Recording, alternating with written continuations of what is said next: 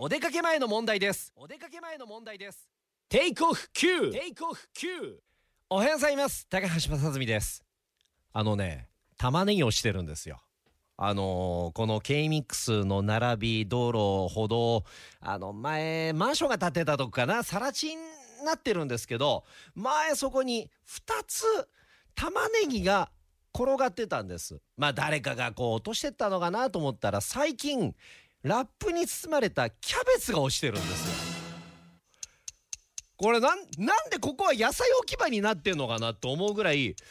まあまだ玉ねぎとキャベツだけなんですけどこの2週間まあ2週間もうちょい経つかな3週間ぐらいで玉ねぎとキャベツが落ちてて次何が落ちてるかっていう